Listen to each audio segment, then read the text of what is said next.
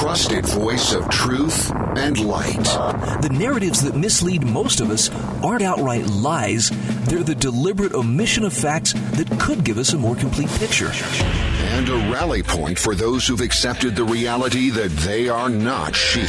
The world needs your leadership, and the essence of leadership is using your influence wisely, wherever you happen to be standing.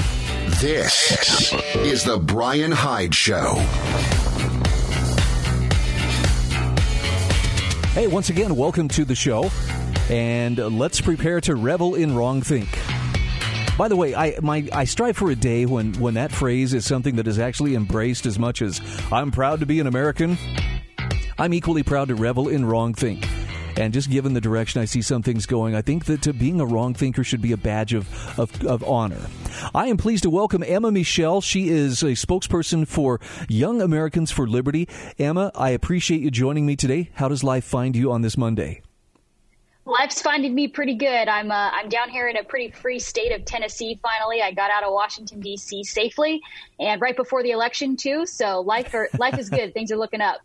um, you know, and, and you and I have some election related things to talk about, and and I'm very grateful that to, I, I'm happy to tell my listeners we actually have some good news to discuss. There's been a lot of uh, back and forth on the election. There's still a lot of question marks hanging over people's heads, but there is something that Young Americans for Liberty has been involved in.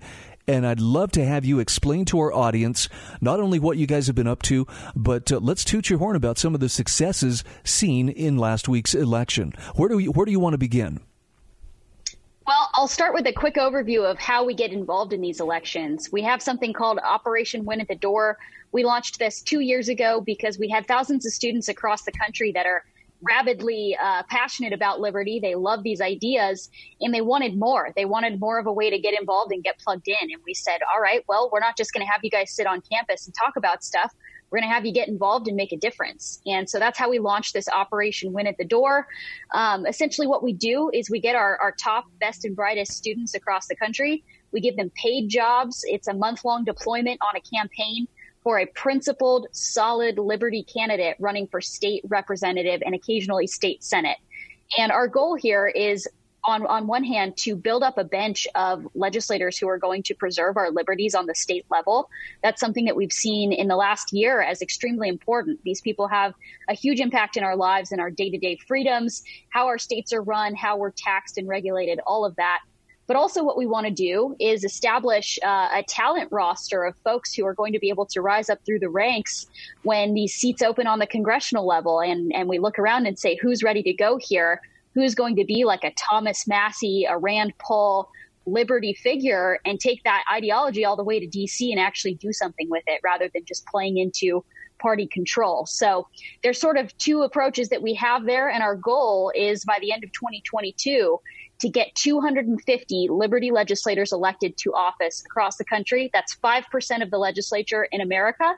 And that's our starting goal. And as of today, we are uh, we are well on our way. We have 119 wins in this last year in 2020, um, and our total wins are 175 since we started doing this. So we're well on track. Uh, we had 153 candidates on the ballot this last election day, and uh, they were quite successful. Things are looking very good there, and we're just so excited to see that. You know, regardless of what's going on on the national scale, people care about liberty and people are electing liberty legislators on their state level. Sincerely, congratulations. This makes Thank me you. happy because I know I know most of the attention's focused on oh the White House, the White House. This is the race we have to Mm-hmm. watch. But the fact is, with principled people in Congress, it doesn't make as big of a difference who's in the White House, right? They're holding the purse strings. They mm-hmm. can they can be a bulwark against any official mischief at that highest level.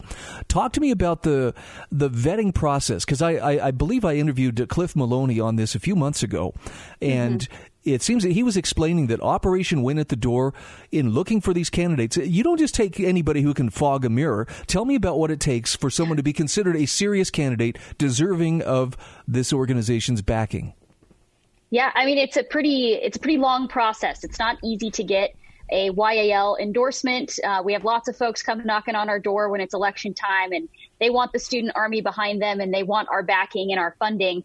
Uh, but at the end of the day, we are only going to endorse people who are very pro liberty. They are pro small government. They want to have less bureaucrat control of our lives and not more. And, you know, we, we get involved in primaries, which is something that a lot of folks don't like. The party doesn't like it when you start going after their guys, but at the end of the day, we want people who are going to stand up to big government regardless of which party it's coming from. So that's a big part of it. We look for folks that are going to be principled, that aren't doing it just to, uh, you know, stroke their own ego, but who actually care about their communities and want to make a difference.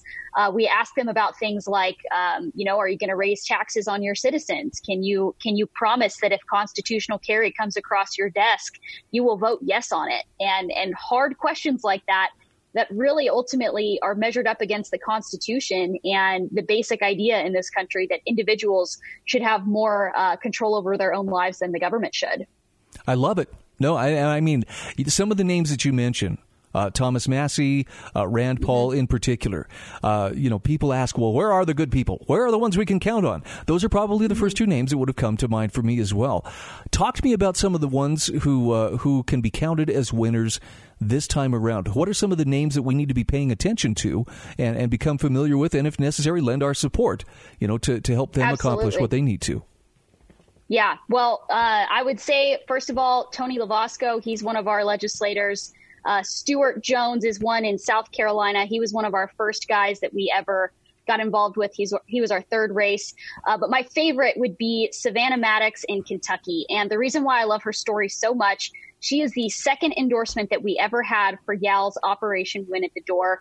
She's a mom. She operates in her community. She's a business owner. She knows her area. And she ran for office. We had a bunch of students come in and knock doors for her. And within her first year in office, she not only passed a campus free speech bill saying that campuses in Kentucky would be, there would be no free speech zones or, or First Amendment restrictions.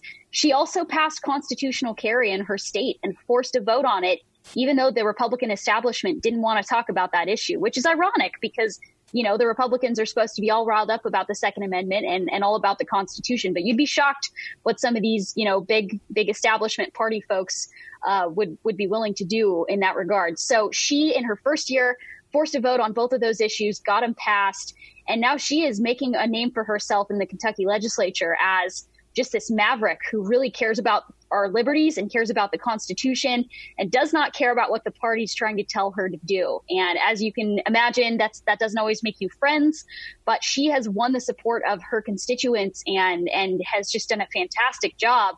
And something that I could see happening down the road is, you know, as things change within Congress and change within the, the United States Congress and Senate, that is, um, you know, there could be a seat that opens up. And I would hope to see someone like her ascend and take that seat and be successful because for one, she's proven that she can pass muster and that she really believes in the things she said she believes. But also, she's a well known name in her community, and the people in her area already know who she is. They respect her, they like her.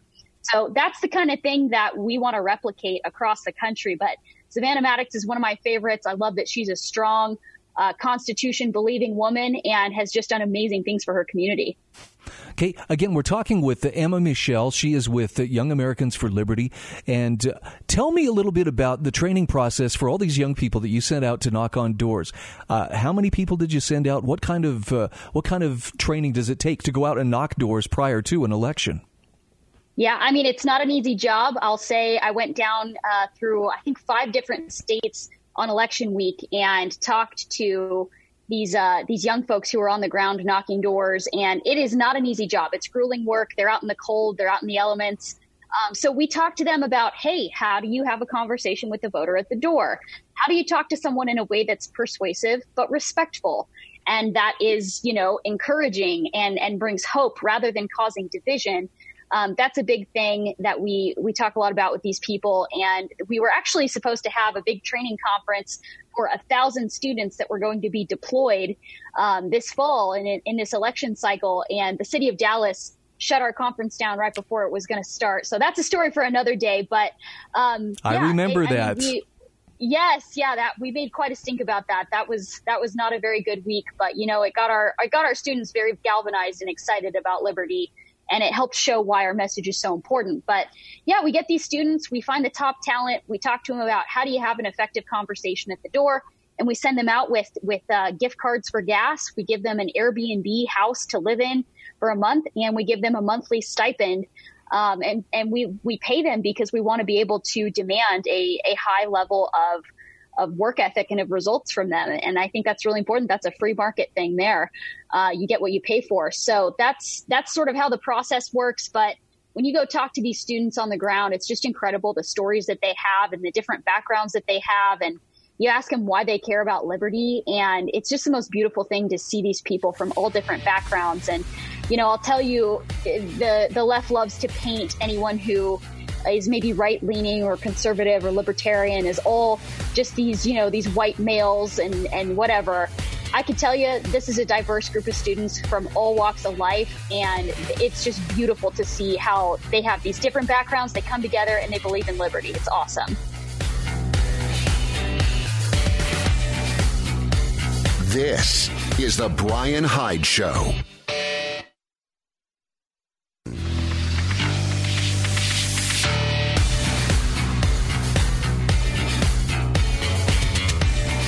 This is The Brian Hyde Show.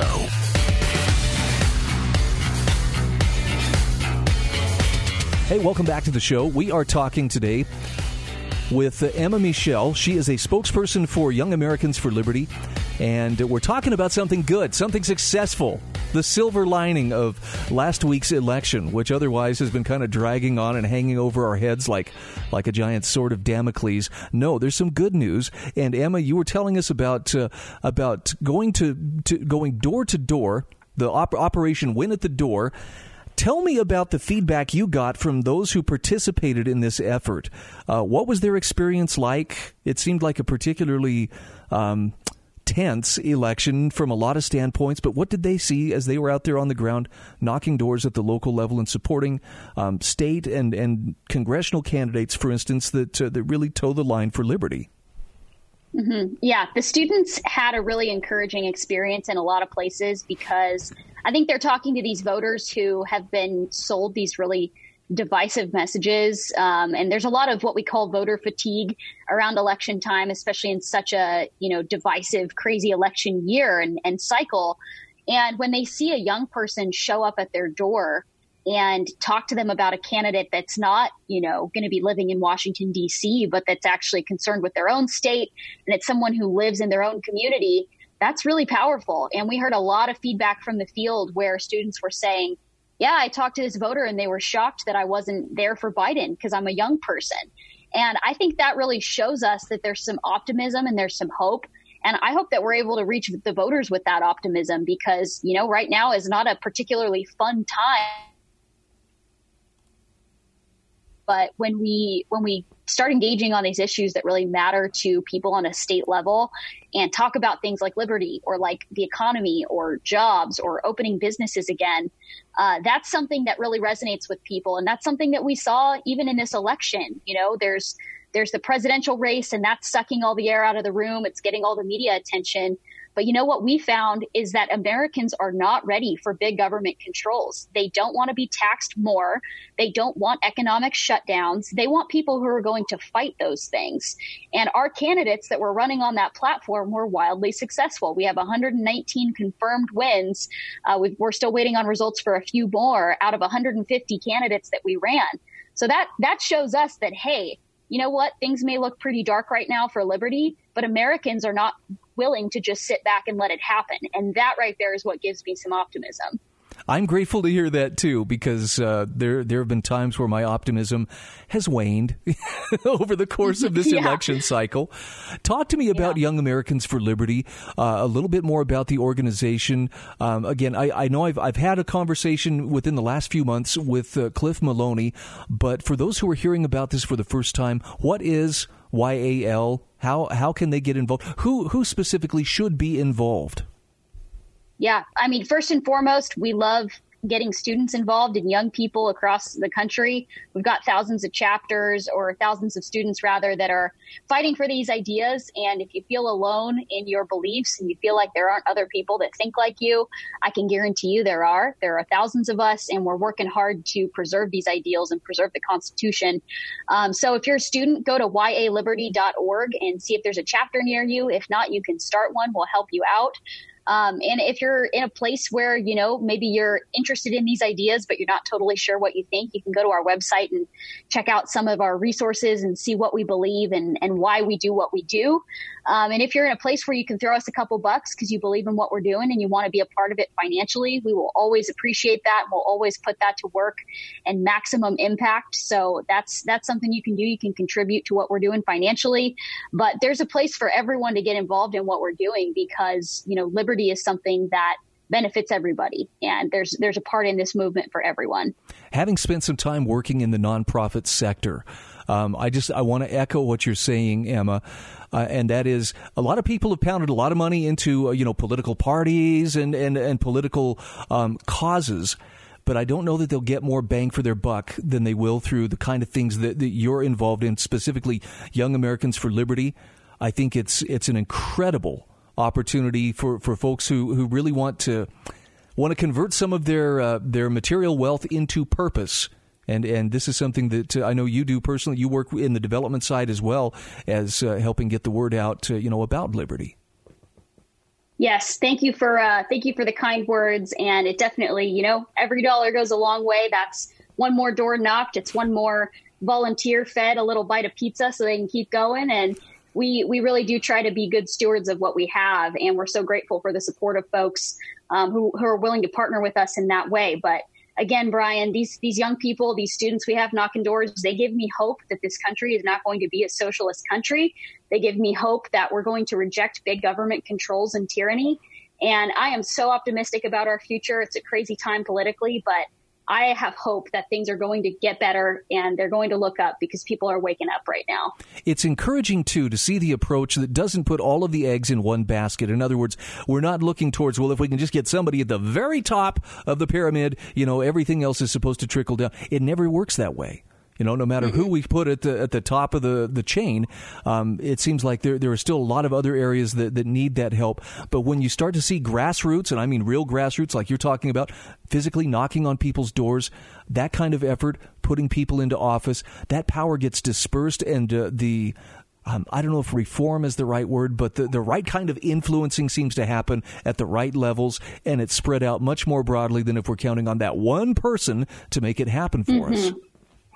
Absolutely. I think if people were to care more about what's going on in their states and in their local communities, we would have a country that cares a lot more about liberty because everyone wants, uh, you know, some presidential candidate or even a Senate or congressional candidate to come in and save them. They're not going to be able to do that, even if they're the best president or the best senator in the world you know they're they're legislating and ruling on the federal level. And we need people on the local and state level that care about those same issues. And again i'm not trying to say it's it's not important who our president is. I think that's very crucial to preserving our liberties, and the president has a lot of power to destroy those liberties.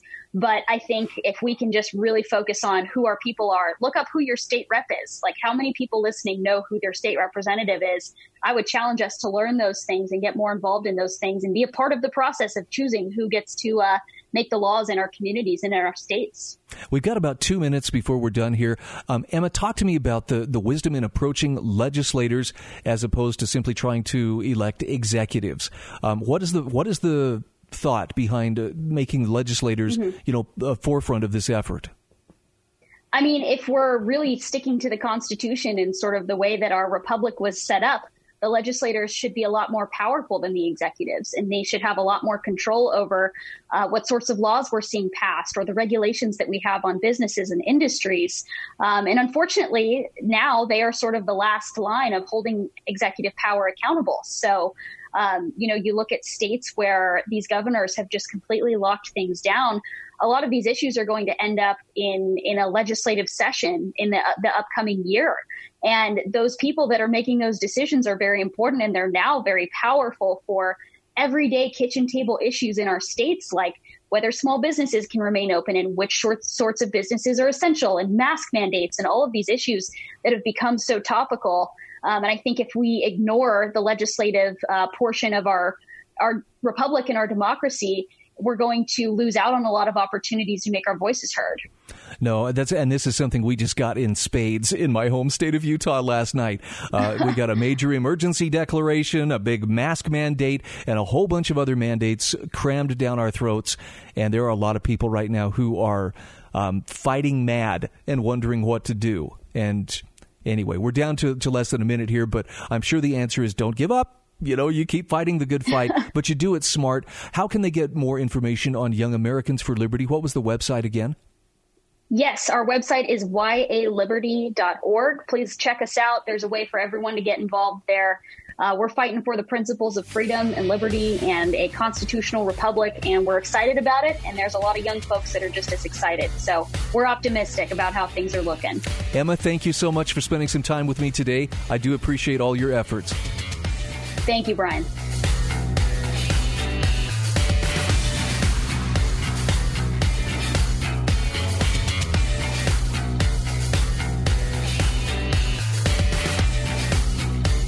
This is the Brian Hyde Show.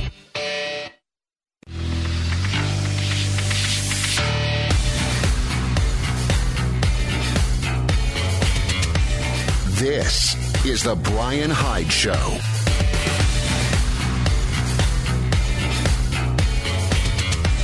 Hey, welcome back to the show. All right, lines are open 801 331 8113. I'm just giving that number in case you have something on your mind you'd like to get off your chest. Okay, fine, I'll start. Actually, I'm going to start by sharing a, a, quick comment here from my friend Connor Boyack. Yes, I got the I got the emergency notification last night. Actually, I have mine shut off on my phone just because uh, I, I was tired of receiving Amber alerts for you know parents, custodial parents who may be late dropping their children off. I wonder sometimes if, if that system isn't becoming the little boy who cried wolf. Well, I got my answer last night because it was the little governor who cried COVID. And, uh, you know, my wife's phone went off and it sounded like such an emergency. And oh my gosh, we got to get the kids all ready to, to sit down and we're going to watch and see what the governor has to say. And I just uh, said, you know, I'm going to bed. I'm seriously just gonna I'm gonna go to bed and and call it a day. I have no desire to hear what the governor has to say. So I had to read about it this morning, and it's as bad as as what I had feared. Uh, the governor has put out this statewide mask mandate and dictated behaviors to businesses and postponed events and gatherings. Connor Boyack is one of those people that I like to uh, turn to for a principled take on what's happening here. Some people may disagree with him, but I'm telling you, for for a rational, well thought out, and well read take, he's pretty tough to beat. And Connor says his take is that Utah's new mask mandate is not lawful. Now, here's how he explains it. He says whether you think the governor's measures that he's ordered, like the statewide mask mandate or dictating behaviors to businesses or postponing sporting events, etc., whether you think those things will be helpful or not, ends don't justify means. The governor's order falls under the Emergency Management Act. That's a state law that empowers the executive with certain authorities during times of emergency. Now, his new emergency order cites this statute as the basis for giving the order, but the citation used points out why it's a problem. And Connor explains. The order points out that Utah Code 53 2A 204, subsection 1B, authorizes the governor to employ measures and give direction to state and local officers and agencies. Do you hear what that says? Give direction, employ measures and give direction. Giving direction to state or local government employees is one thing. Dictating required behavior to every individual and business owner is another thing entirely. And Connor says he explained this privately to the governor's attorney over the summer when the rumor was circulating that their office was considering a mask mandate. And he says the reply that he received stated they interpreted this law as, quote, granting broader authority than that one subsection Except, he says, it's that very subsection this executive order is now relying upon. Now, the mask mandates in schools over the past few months have been different because the governor punted the issue properly to the health department, which by state law has dictatorial powers over people during a quote public health crisis. Now, Connor says this law is extremely broad, it needs narrowing. But he says now we've got the executive order coming from the governor himself and relying upon a section of law that doesn't actually give him the authority he's claiming to wield. So while the governor would be within his authority to issue an executive order that instructs law enforcement officers, public health officials, etc., to engage in certain conduct pertaining to their job, he has no legal basis that Connor can see to issue the order he did, which is purports to require individuals to wear masks and separate from those not of their household, etc., etc. He says, whatever your thoughts are on masks and COVID 19, this appears to be an abuse of power. And I think he's spot on. And look, I have strong feelings on masks.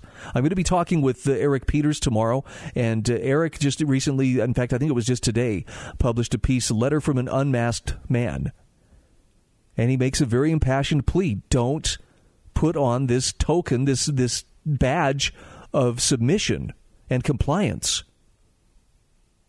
It's an outward signal to the rest of the world that you too have embraced the sickness psychosis.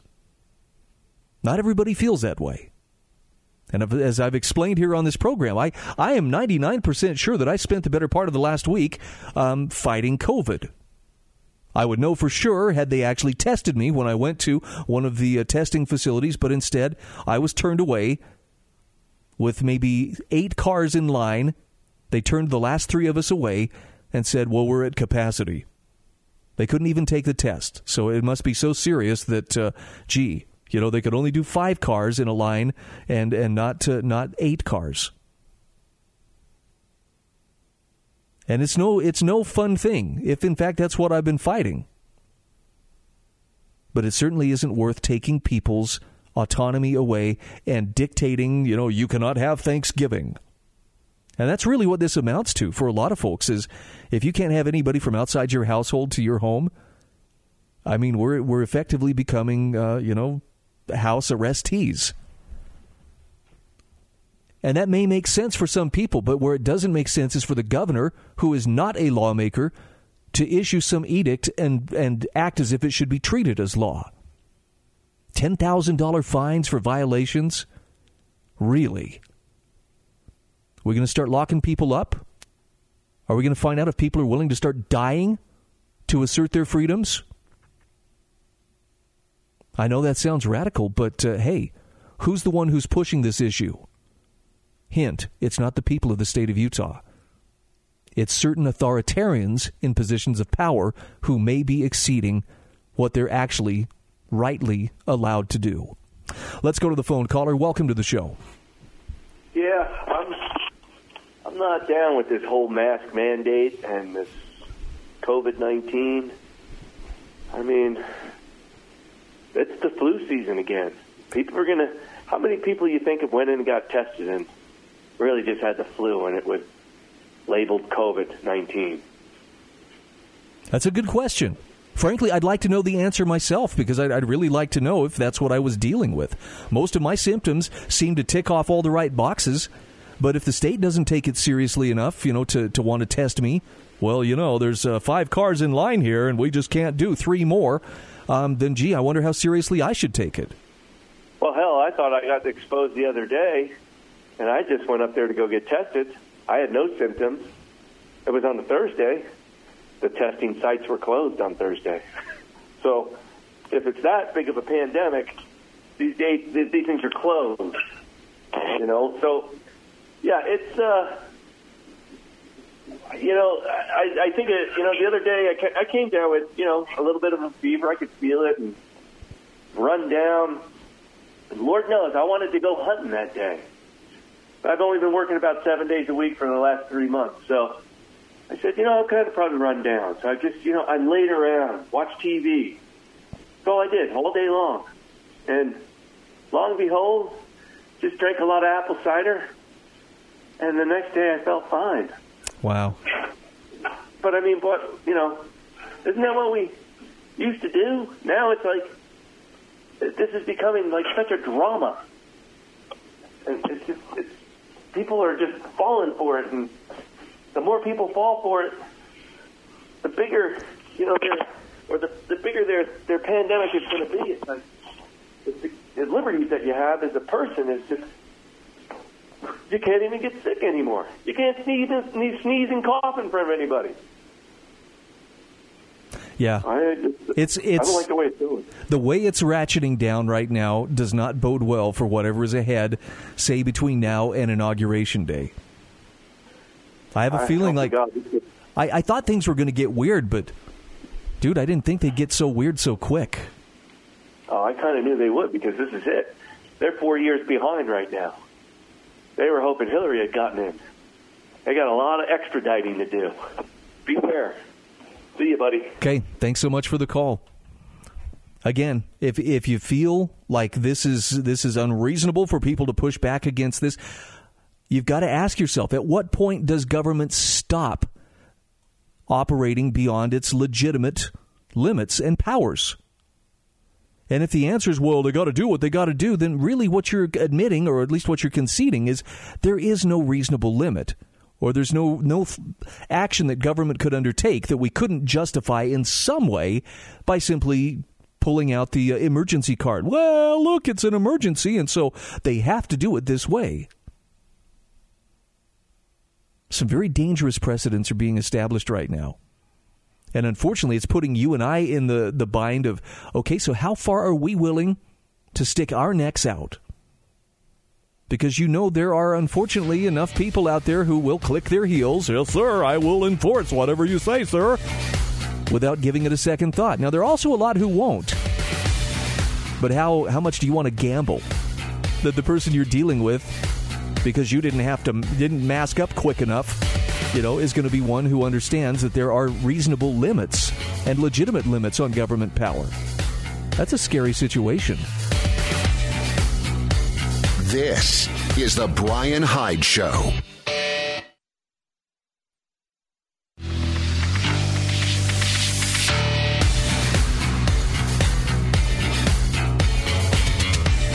This is the Brian Hyde Show. All right, welcome back to the show. You ready to revel in some wrong think? I'm going to share with you some things that will absolutely drive the fact checkers and other algorithm censors crazy over at Twitter and Facebook. And I'm going to feel good the whole time that I do it. So, you know, I got that going for me.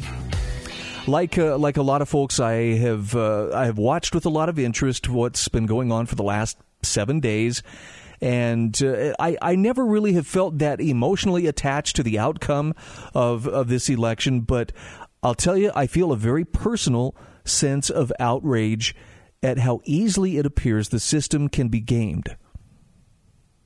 And if you, uh, Brian, come out and say what you're trying to say. Are you trying to say that there is some kind of voter fraud? I'm just saying that the possibility that there is voter fraud, yes, I believe is extremely high.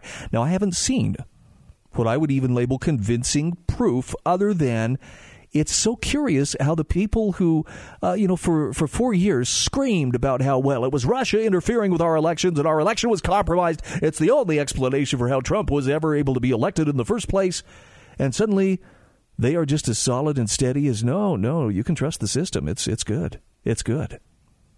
And I suspect that has more to do with, with their, their pushing for an outcome that, uh, that they would find favorable. It's right there along with the, the calls for, well, can we, can we have some national unity now? Uh, guys, last week you were threatening to burn the MFR down, and, and now you're telling us, uh, but can we just have unity? Or does that only work, you know, we want unity, we want you, in other words, to fall in line with us when we get our way? I think it would be extraordinarily naive not to have at least some degree of skepticism, healthy skepticism, that there might be some gaming afoot. And, and for what it's worth, the fact checker in me would like to remind everyone that uh, even though the media may have prematurely called its preference, the election has not yet been completed. The electors haven't cast their votes, the votes haven't been certified. You don't have to be a conspiracy geek to question whether the same folks who just spent the last four and a half years railing against Trump have suddenly become objective in their reporting. I got an article here. This is from Jay Valentine. Wait just a minute. Some very good news may be coming. Now, I'm not presenting this to you as if this is gospel truth. This is one possibility. And that's all I'm asking you to consider. Is it possible that this is is something that uh, that is not being portrayed by that so objective press that's been giving Trump 96% negative coverage for the last four and a half years. Jay Valentine says, like many, I spent the last few nights waking up at 2:30 a.m. I'm sorry, 2:03 a.m. for no reason, then looking at my phone for news, any news that might be positive for President Trump. He says, I survived on Rush, Bongino, uh, Mark Levin. When the news continued to be ugly, I even checked in on ridiculous bloggers promising that the ballots were watermarked and DJ, our household name for a president we love, was actually launching a sting on the deep state. But he says, enough already. Stop the madness. He says, Hey, I have a degree in statistics and I have some level of critical thought. If there is such pessimism in my tribe, I'm not going along. So today, he says, I started to dig into the numbers, and as I did, I fought my confirmation bias at every step. I realized that I, like millions of others, had been numbed into despondency by the overwhelming press, media, social media push to certify President elect Biden. He says, I put that in there so you can see how repellent it is. He says, hey guys, this thing is not only not over, it is scary for Biden. He says, I mean, really scary. And most of all, the media know it. The rush to get everyone in line with the narrative that a 78 year old early dementia former VP who could not draw a crowd larger than a dozen just beat DJ in a fair election. Process that, process that for a moment. He says, start with Pennsylvania. Biden, as of this writing, is at 290 electoral votes. Pennsylvania is 20. He says, I read the Justice Alito opinion, and it's pretty clear that he wants an, the after election night at 8 p.m. votes separated for a reason. Biden is going to lose at the Supreme Court, and they know it. Four justices already said the Pennsylvania Supreme Court cannot adjust the voting rules. A new arrival, Justice Barrett, says she is there to apply the rules in the Constitution. Okay, want to bet she does? Remove the after 8 p.m. ballots, and Biden loses Pennsylvania. Biden 270. Now let's visit Nevada. Jay Valentine says, I have lots of friends in California who have condos in Nevada to evade state taxes. There are not a couple of people doing this, there are tens of thousands. Everyone knows it, and California seeks them out. Our old pal Harry Reid knows it as well, and he apparently has them voting in droves in this election. Probably not a big DJ constituency. Within 72 hours of the election, the Trump team found validated over 3,500 of them. Now, he says, I do not suspect that Trump's people stopped counting. Every one of these is a ballot reduction for Biden. Nevada, as of now, is well within reach for DJ and the Trump team, particularly when the California crowd is reduced. And a few of them may testify since a false vote is a very bad thing with jail time if convicted. Maybe a bigger story here. Now he says, remember where we are, people. Biden is at 270 after a highly probable Supreme Court decision. Read Alito and the concurring opinions.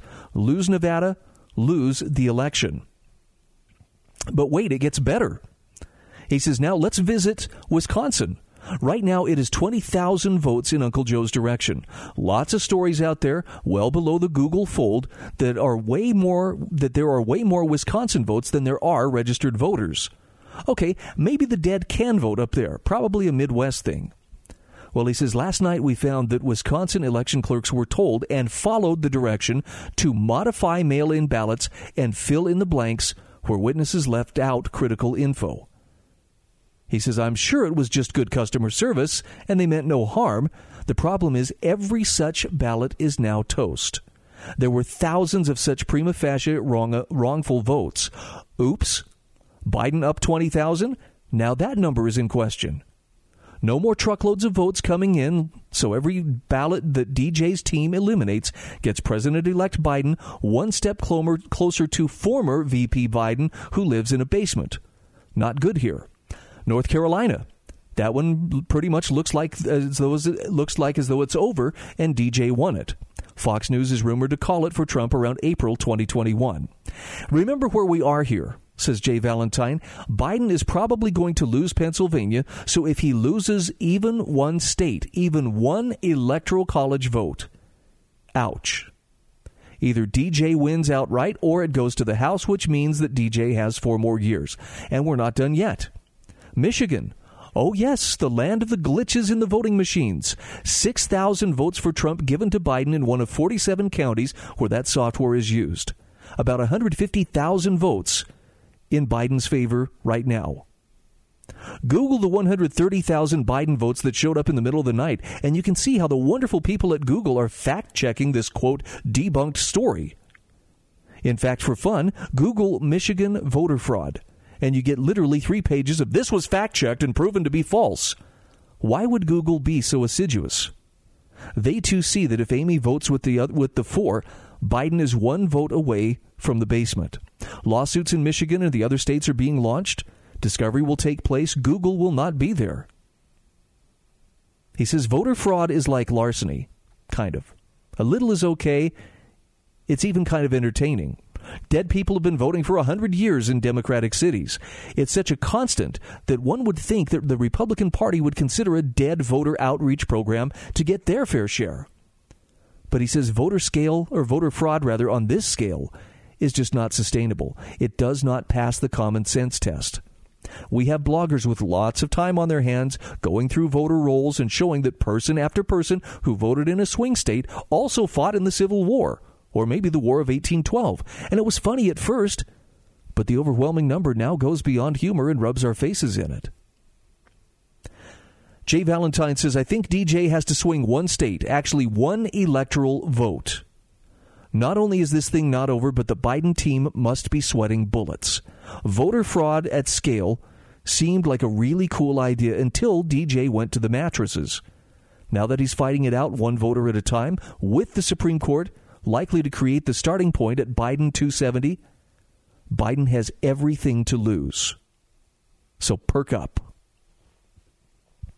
I'll have a link to this in the show notes.